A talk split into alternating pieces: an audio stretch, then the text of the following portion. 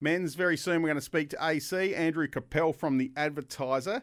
But uh, up first, we've been doing this for the last four days. We've been picking your top five draft picks of the last decade.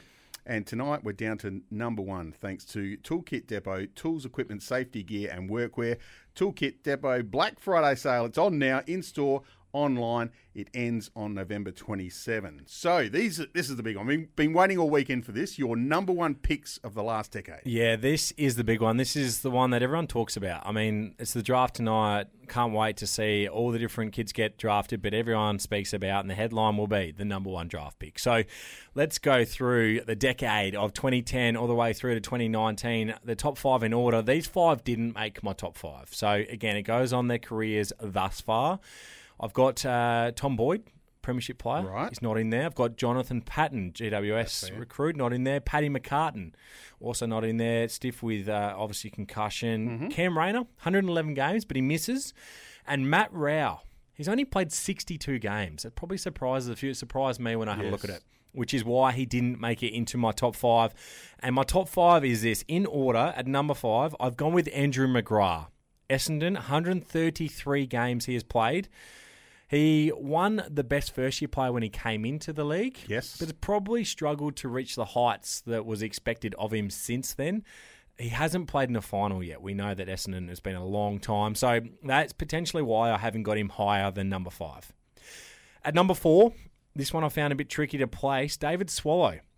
So he has been in the AFL now for, for over 10 years.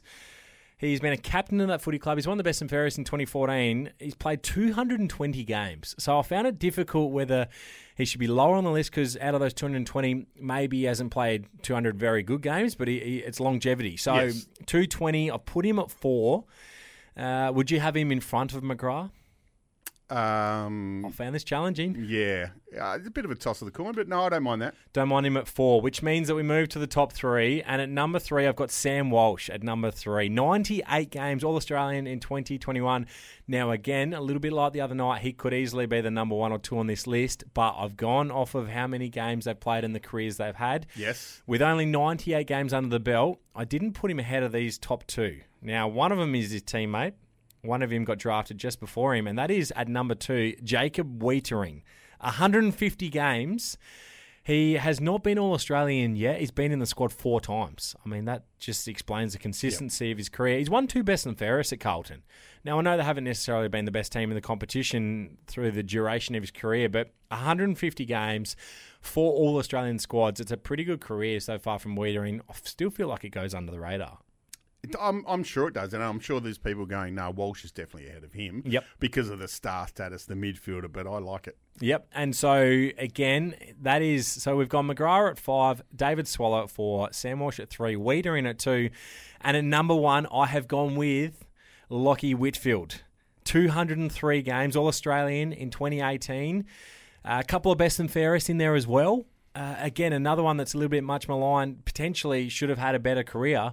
But again, I, I think he's played some outstanding footy in those 203 games. Oh, one of my favourite players. I just I think he's consistently, easily, probably that number one in that group. Yeah, I I think so. He could have won a flag. We know that. Um, but yeah, his his silky skills, what he's done, um, he probably should be ranked a little bit higher on people's list in terms of midfielders and, and careers. But yeah, there's nothing to laugh at there. 203 games. I mean, when, when I read these two lists out, uh, Friday's list and today's list, which is the number one draft picks. Interestingly, with us about to go into the draft, the number two list bonds is actually a lot better than the number one list.